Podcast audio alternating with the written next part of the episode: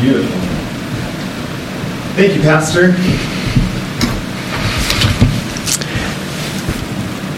If you take your Bibles, turn with me in your Bibles to 1 Thessalonians chapter 4 for tonight's part of tonight's message. The rest of it will be in Daniel chapter 9. But we're continuing on our final in a series about a panoramic view of the Bible. It may be today that the Lord returns for the church, and it may uh, it may be much later. We don't know, but we have to be ready. It is imminent. It is going to happen at any time. And I've already covered the book of First Thessalonians in recent weeks. And Judy, could you turn the green light on for number two? We don't have anybody back there at the sound board. Check. There we go. That might be good. Thank you. First Thessalonians chapter 4. Beginning in verse 13. Here's what the Word of God says.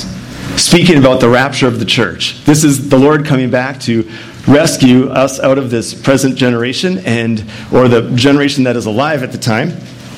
God says this, verse 13, But I do not want you to be ignorant, brethren, concerning those who have fallen asleep lest you sorrow as others who have no hope. For if or since we believe that Jesus died and rose again, even so God will bring with him those who sleep in Jesus. For this we say to you by the word of the Lord, that we who are alive and remain until the coming of the Lord will by no means precede those who are asleep. For the Lord himself will descend from heaven with a shout, with the voice of an archangel, and with the trumpet of God, and the dead in Christ will rise first. Then we who are alive and remain shall be caught up together with them in the clouds to meet the Lord in the air, and thus we shall always be with the Lord. Therefore, comfort one another with these words. The doctrine of the rapture of the church is under attack today the, the mainstream church, the mainline church, and mainline even evangelicalism is not is, is kind of discarding or, or putting away with dispensationalism or pre, the pre-tribulational rapture of the church. To me, it's one of the foundations of our eschatology, of our doctrine of things to come. I believe in a pre-tribulational rapture that the Lord as is going to come at any moment. Uh, it is imminent. No, nothing has to precede it. He is going to come for the church. He will take us off this earth, or again, those who are alive at the time of his return. And after that, the consummation of all things, including the working of working with Israel for seven years, and his glorious coming in power and glory, which we refer to as the second coming. So I do believe in a final second coming of the Lord in power. But before that, he will rescue the church and take the church off the world scene. And we call it the rapture. Again, it is a doctrine that is now not being believed and is not being taught and propagated like it used to. And uh, many people think they're being intellectual and scholarly by disavowing it and walking away from it. I firmly hold to it, and this church holds to it in its doctrine. And I will show you why. Big thing. We have to always remember Israel is not the church, and the church is not Israel. When we read the Old Testament, we read it in light of Israel and God's promises to Abraham in the covenant. God made a covenant with Abraham. Three things.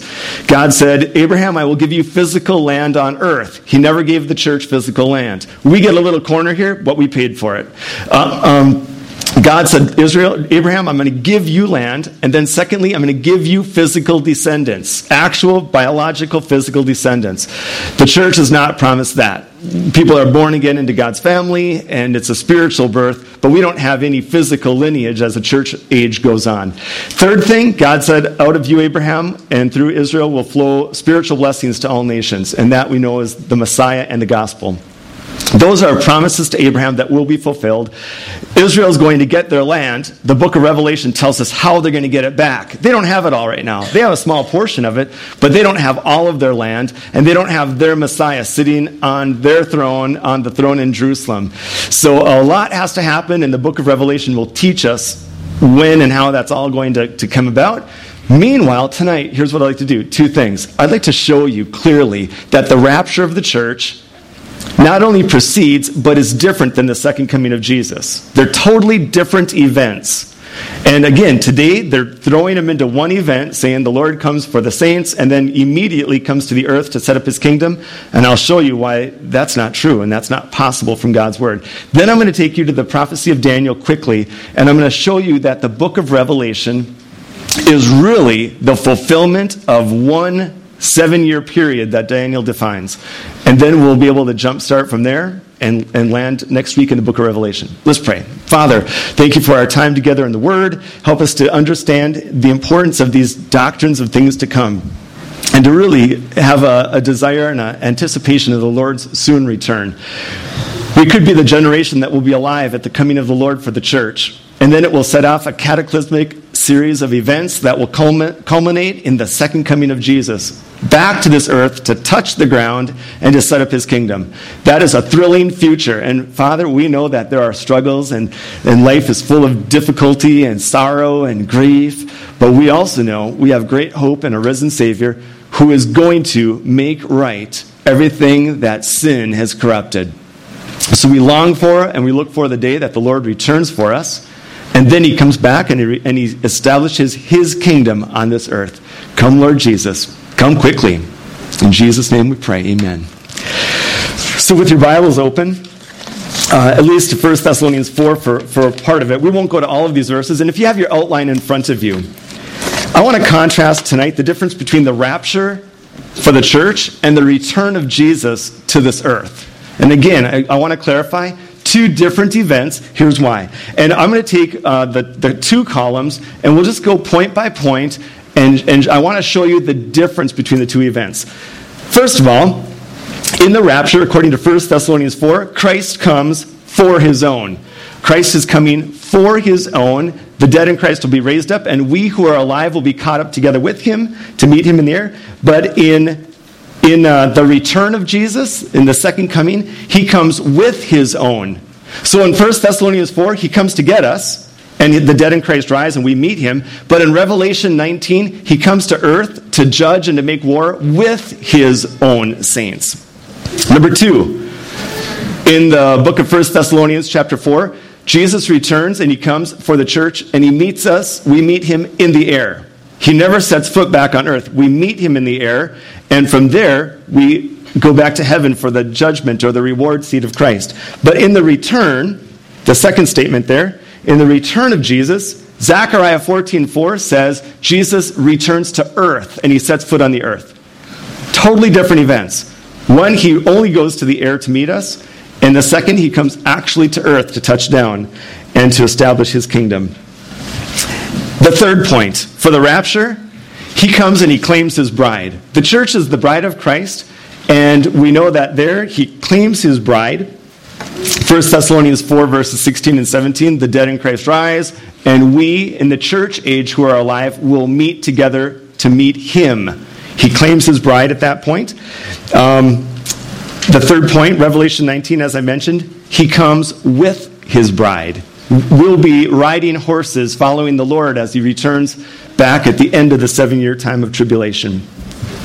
My fourth, my fourth point of contrast 1 Thessalonians 4:17 he removes believers off the face of this earth. He removes the removal of believers. The purpose of his return though is not to remove believers but Malachi 4:2 the Lord will appear. It's the manifestation of Christ to the whole world.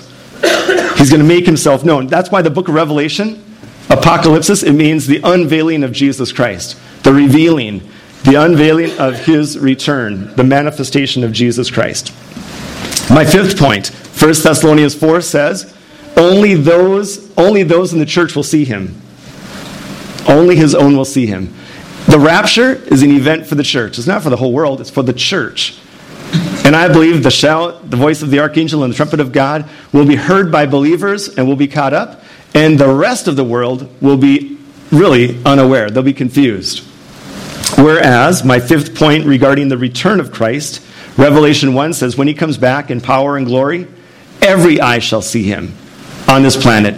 There's going to be no mistaking this is the Son of God coming from heaven back to earth in his second coming.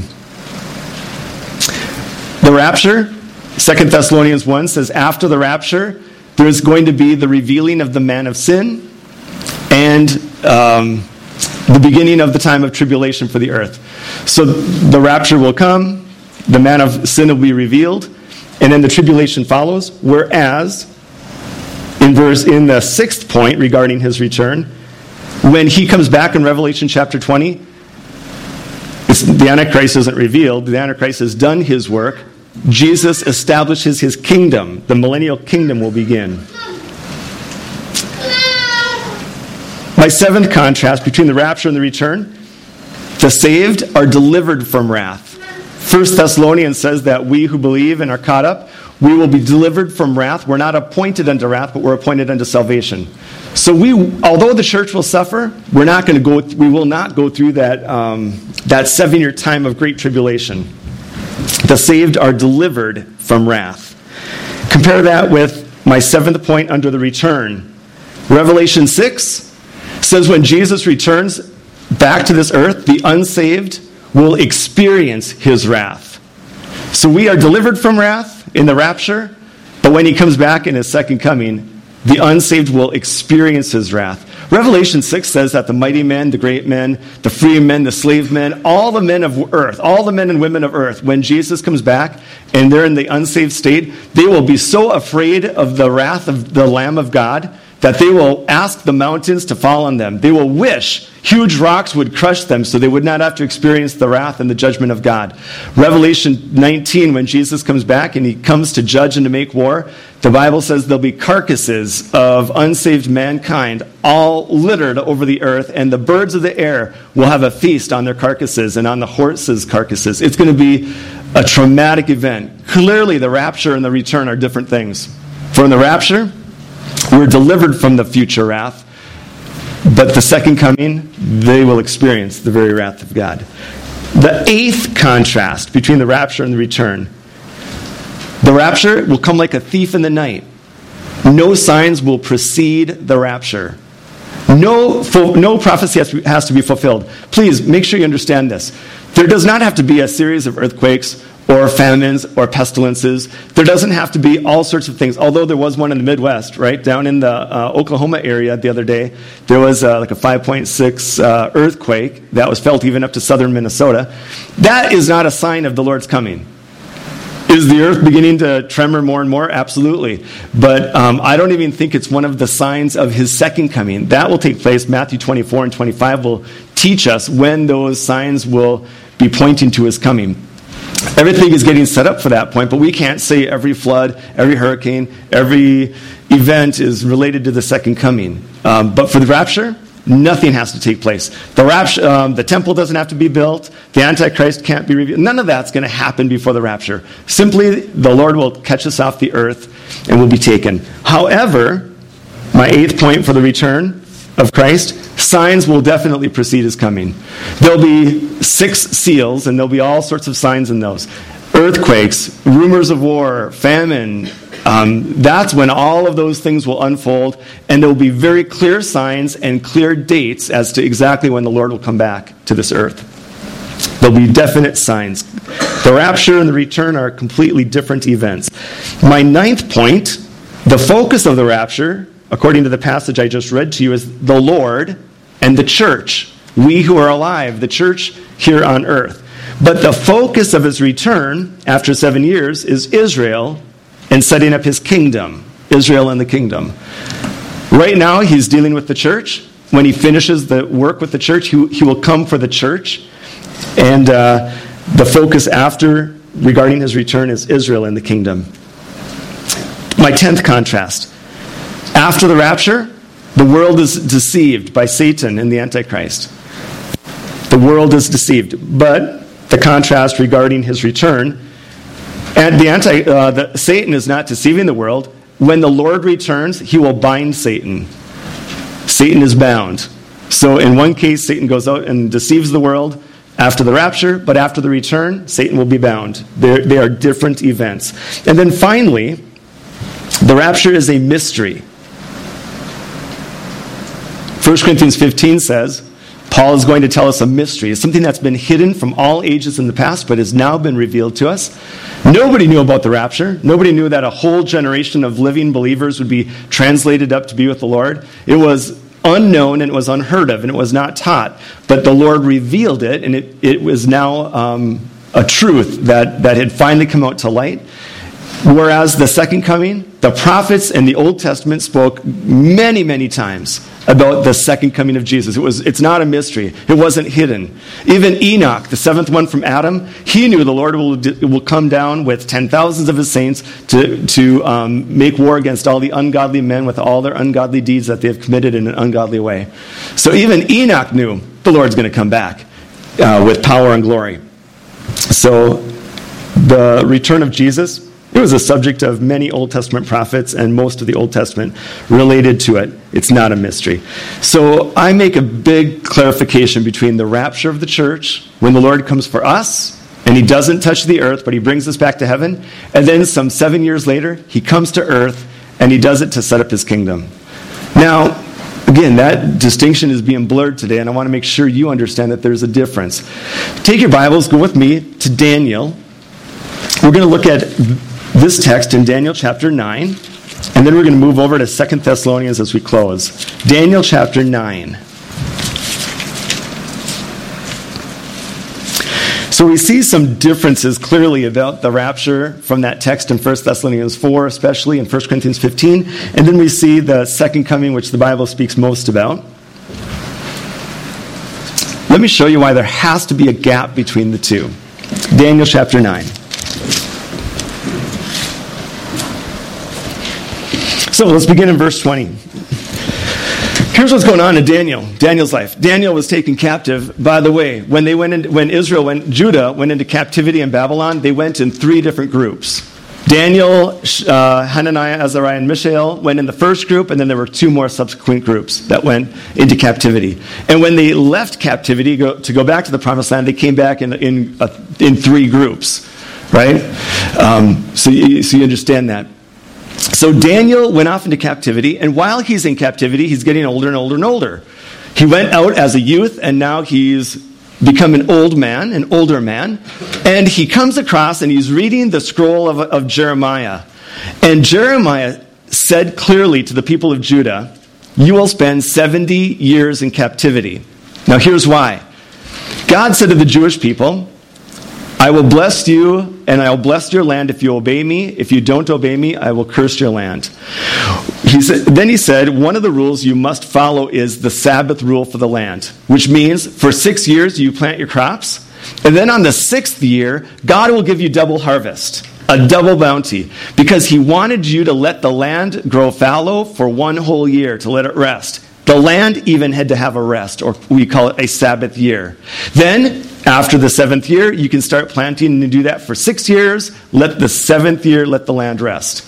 Now, you're a Jewish person and you're living in the days of the Old Testament, and on the sixth year, you get double beans, double peas, double, uh, double corn harvest, double wheat harvest, double barley harvest. You get double of everything, and you have to build another barn. Now, what are you thinking? Are you thinking we should let the land grow fallow because now we've got enough to live on for one more year? No, you're thinking wow, I just made twice as much money on my crops. If I keep planting like this, I'm going to make four times as much money. And they became materialistic and greedy, and they didn't let the land grow fallow. They, they actually harvested on the seventh year when God said, don't do it. And they kept this up for 490 years, which means 70, 70 years when the land should have gone untilled. They were actually tilling and planting and harvesting. Oh, God was angry. God said, I let you go for 490 years and you've done this to me? You, you will not obey my word? You're, you're more concerned about yourself than you are about following and obeying and loving me? So God said, I'm going to get my 70 years of land rest back. To do that, I got to get you out of the land. He takes them out of the land so that for 70 years they're in Babylon. Can they plant in their, in their can they plant their fields? No, they're up in Babylon for 70 years. And once God gets payment for those 70 years, he can bring them back in the land. So Daniel's reading this, the book of Jeremiah, and he's understanding this. And he's like, wait a minute. I have been in Babylon 68 years. Two years and we get to go home. So he prays. He begins to pray and, he's, and he prays and he confesses the sin of the nation and his own sin. And he begs God to do what he said he would do get them out of Babylon, and bring them home to the promised land. Right? Does it make sense? So while Daniel is praying, and he's speaking and praying this, look at verse 20. Daniel 9:20. Now while I was speaking, praying and confessing my sin and the sin of my people Israel and presenting my supplication before the Lord my God for the holy mountain of my God, yes, while I was speaking in prayer, the man Gabriel, that's the angel, whom I had seen in a vision at the beginning, being caused to fly swiftly, reached me about the time of the evening offering. It's like three or four in the afternoon when the angel Gabriel appears to Daniel as he's still praying and speaking the prayer that's previously in this text. Verse 22 And he, the angel, informed me and talked with me, and he said, O Daniel, I have now come forth to give you skill to understand. At the beginning of your supplications, the command went out, and I have come to tell you, for you are greatly beloved. Therefore, consider the matter and understand the vision. Okay, here's what he's saying, everybody. See, Israel, Judah was being chastened for bad behavior. They were being disciplined by God 70 years in Babylon. And Daniel's like, God, stop the chastening at 70 years and bring us into the land. What the angel tells Daniel is, Daniel, you'll get out of the land, you'll get out of Babylon in two more years. You'll get out soon. But my chastening for Israel is not over. There's going to be another period of chastening, and let me tell you what's going to happen at the end of it. Okay? That's what Daniel's going to be told. What's going to happen to Israel in the next segment of their life? Take a look at verse 24. 70 weeks are determined. Now, that in the, in the Hebrew, 70 weeks, it's literally 77s. It doesn't say weeks, it doesn't say years or days or months, it just says 77s. But if I go into a bakery and I say I'd like a dozen, what am I looking for? A dozen, if I'm in a bakery, it's a dozen donuts. Or, I mean, you kind of understand based on the context of where you are and what you're doing. How many years has, has uh, Judah been in Babylon? 70 years. So Daniel's thinking years. He's already in the year mode. And now the angel says, Daniel, 77s are now appointed. Listen to this. For, for your people, who are Daniel's people? The Jewish people. So is it for the church? No, it's for the Jewish people. 77s are determined for the Jewish people. Something's going to happen to the Jewish people for, this, for these 77s and for your holy city. What's Daniel's holy city? Jerusalem. So this prophecy is not about the church, it is about Israel and it is about Jerusalem. Okay? Now, what's the 77s? Well, in the Hebrew, it could be, it could be days, weeks, months, or years. I think in the context, it has to be years. So 70 times 7, 490. God loves to work with the number 7 and 49 and 70. So here, he's working with 490 years. God is telling Daniel, in 490 years, something's going to happen regarding the Jewish nation and the capital city, Jerusalem. Here's what's going to happen six things and I'll do them quickly. To finish the transgression. It's specific. There is a certain transgression that Israel committed that it will be completely it'll be completely done with in 490 years. Now, I don't know what the transgression is. Here's what I think it is. I think the transgression is they rejected their Messiah. They rejected all their prophets, right? They persecuted and abused and they rejected all their prophets. But when it came to the Messiah and he came on the scene, they rejected him, handed him over to the Romans, and killed their own Prince of Life. You agree? So that is the transgression that Israel did. They rejected the Messiah. Here's what the angel says Daniel, in 490 years, the transgression, rejecting their Messiah, rejecting their king, will be over. So now Daniel knows this is good news. It's great news. Secondly, to make an end of sins. The rebellion of the nation Israel, their hard heartedness and stubbornness, after 490 years, will be completely done with. There will be no more sin, no more rebellion. Third, to make reconciliation for iniquity. Their iniquity, their sin against God, will have been paid in full, and they'll be brought into a peaceful relationship with their God in 490 years. Fourth, to bring in everlasting righteousness. There's going to be a righteous rule and a righteous king bringing righteousness to the whole nation in 490 years. And then, fifth, to seal up vision and prophecy. All the visions and prophecy that had been declared in the Old Testament, all of it, will be fulfilled. It'll, it'll have uh, reached its climax there, it, it, regarding the nation Israel and the promise of land, seed, and spiritual blessings. So, all of this in 490 years, and then finally, to anoint the most holy. It could be to anoint their king, the most holy king, or to anoint the temple and all of the holy things related to the temple. Either way, that's going to happen in 400. They have to wait 490 years to get that accomplished. Sounds like good news, doesn't it? That's, it's phenomenal to think sin will be done with, vision and prophecy will, be, will, be, will have been fulfilled, the king will be seated on the throne, everlasting righteousness will be the standard of the day. Great thing. It's only going to be 490 years. All Daniel needs to know is when does it start? So that's next. Verse 25. Know therefore and understand that from the going forth of the command to restore and build Jerusalem until Messiah the Prince shall be seven weeks and 62 weeks. The street shall be built again, and the wall, even in troublous times. All right, so here Daniel needs to know the starting point of the 490 years. It's going to be a command to restore and build Jerusalem. The problem is, there are four commands like that through different ages and different periods with different kings of the Medes and Persians. But it says, Look at the end of verse 25. The street shall be built again. That's the open plaza in front of the gates. Because you'd have the gates of the wall going into the city, and then you'd have this open, right inside the gates is the open or the plaza.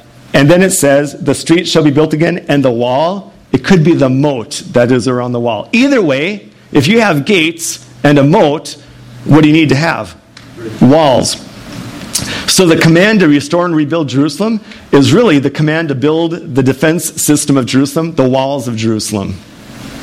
And that's going to start off the 490 years. We know when that took place. In the days of Artaxerxes the king, which is after, now after Daniel, in the days of, of uh, Artaxerxes, Nehemiah was the cupbearer. And he heard that Jerusalem, particularly, was trying to be rebuilt, but it wasn't happening because there was no wall around the city. So whatever they did in the city, the enemy would come in and tear down. So Nehemiah knew the walls need to be built. So he went to Artaxerxes, and he had a sad face, and Artaxerxes the king said, Nehemiah, why are you so sad? Right away, Nehemiah prayed to the Lord and said, Lord, help me with this one. You know, he didn't want his head cut off for being sad in front of the king. And he said, O king, my people are being ravaged in their capital city, Jerusalem, because the enemy comes in. They need walls built around that city. Would you please send me back to build the walls? And the very moment that Artaxerxes said, Go, God started his stopwatch. And 490 years later, we would think all of these things would come about. The Messiah would be sitting on the throne. There would be everlasting righteousness. Sin would be completely taken care of. What an age, what a glorious time. So, the starting point is the command of Artaxerxes, which we know to be March 445 BC. Then it says, from the command to restore and build Jerusalem, which we know as Artaxerxes, March 445 BC, until Messiah the Prince, there shall be seven weeks and 62 weeks. Seven and 62 make 69. I think the seven week period is the time it took to build the city walls, 52 days for that, and then to, um, to rebuild Jerusalem, that whole area, 49, 49 years. Either way, though, 69 year, or sorry, 69 weeks is 483 years. So from the, are you guys with me? From the command of Artaxerxes to rebuild the walls until Messiah shows up, would be 483 years. We know that for sure. 490 until he's seated on his throne, but 483 when, he, when he's revealed. If you go March 445 BC plus 483 years, it brings you to April about the year 30 or 33 AD. What happened in the spring of the uh, either 30 or 33 AD, however you want to do the math? Jesus came on the scene. Do you remember the day of Palm, uh, the triumphal entry?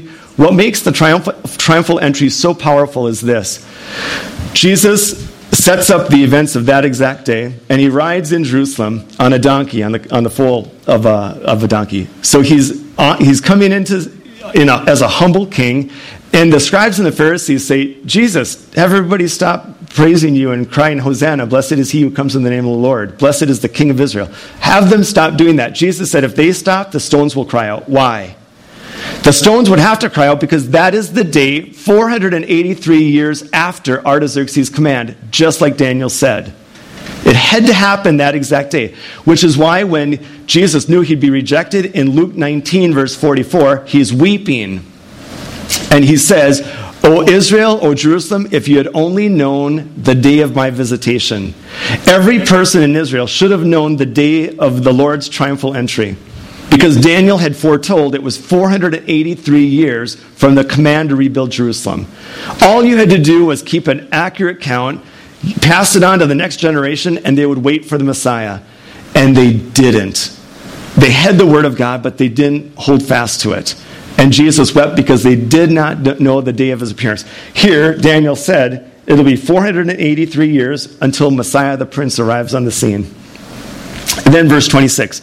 And after the 62 weeks, which is really the 69th week, it says, Messiah shall be cut off.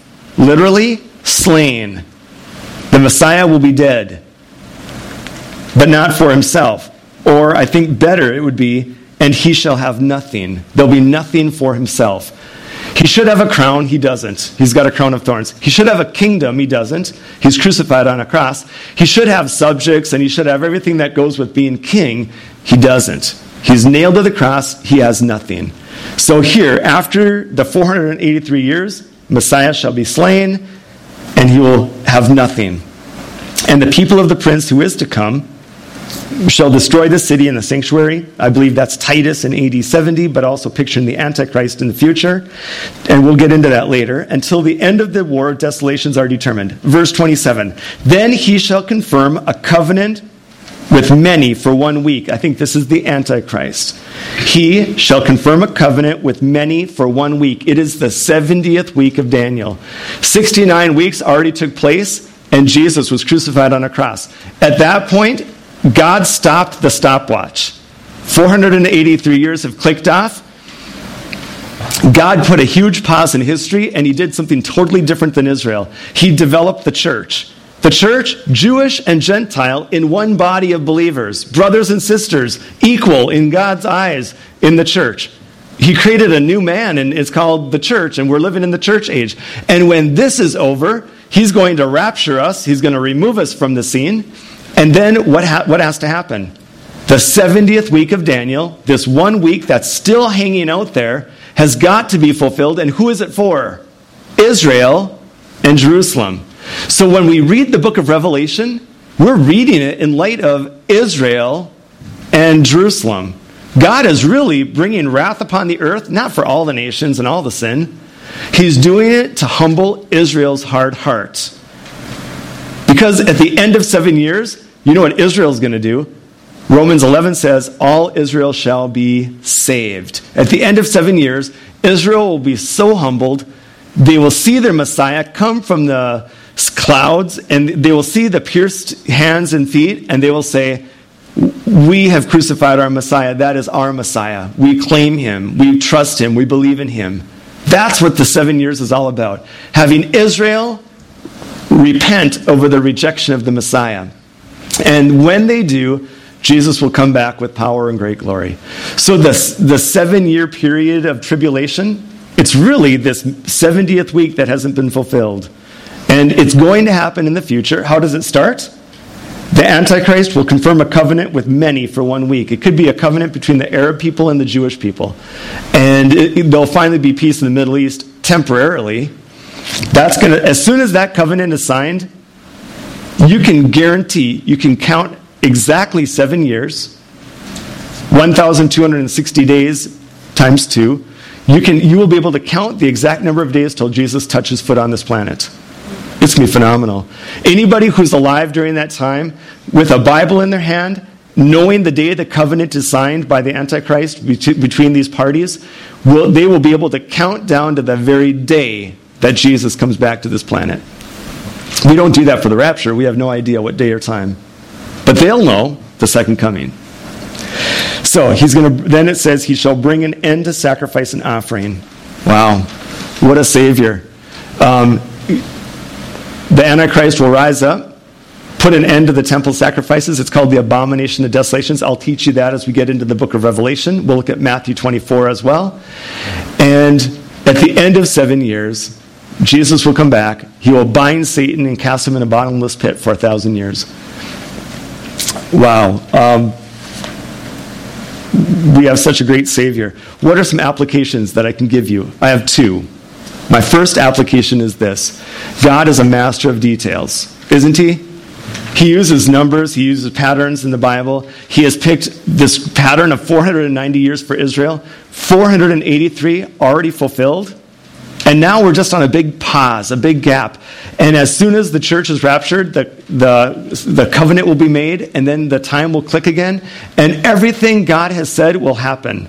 Every judgment upon this earth will happen just like he says in the Bible, and he will come back at the exact appointed day that he has planned. He is a master of details. By the way, Seven billion people on this planet, and God knows everything that's going on. He knows what we're all thinking. He coordinates all of our activities, and in His sovereign plan, His will always gets accomplished.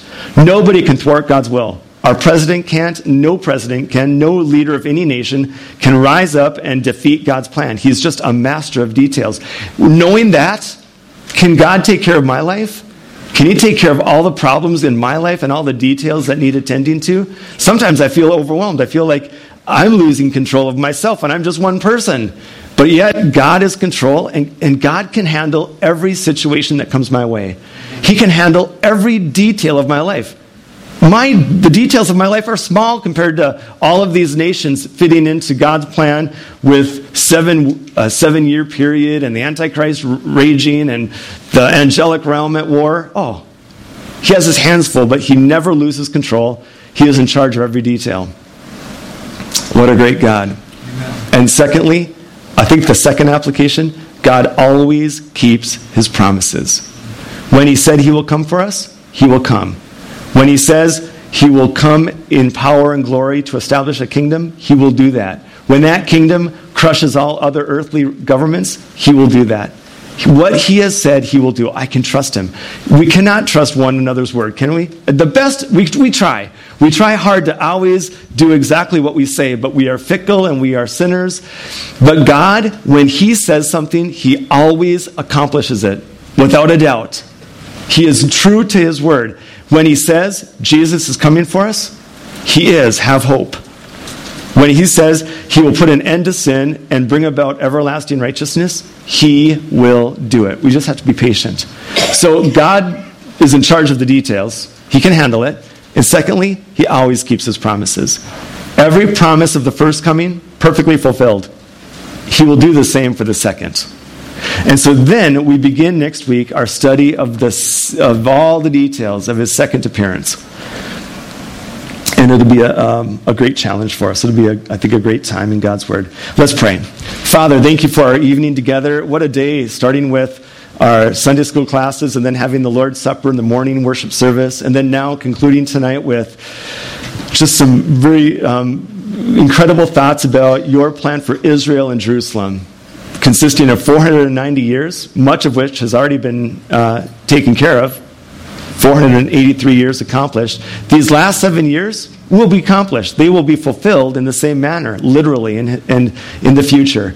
Um, thank you, Father, that you will rescue us from this time of wrath, that the church will be gone, and you will again work with the nation Israel. And they will humble themselves, and they will receive Jesus as their Messiah. I pray that we would be sharing that good news with other people around us so they could trust the Messiah right now and be spared from the day of wrath. Father, please save men and women. Help us to disciple them and train them in the ways of the scriptures, that you would be glorified and, uh, and the church would be built and strengthened. Have your way with us this week. Father, help us to live for Christ and to love Him each and every single day. We love you so much, and thank you for your master plan for the ages. You have not left, left us alone, and you have not left us without knowledge and wisdom of what's going on in the future. Help us to be good students of the Word, and may then it strengthen our faith and cause great godliness to abound. We love you so much, Father. In Jesus' name, amen. amen.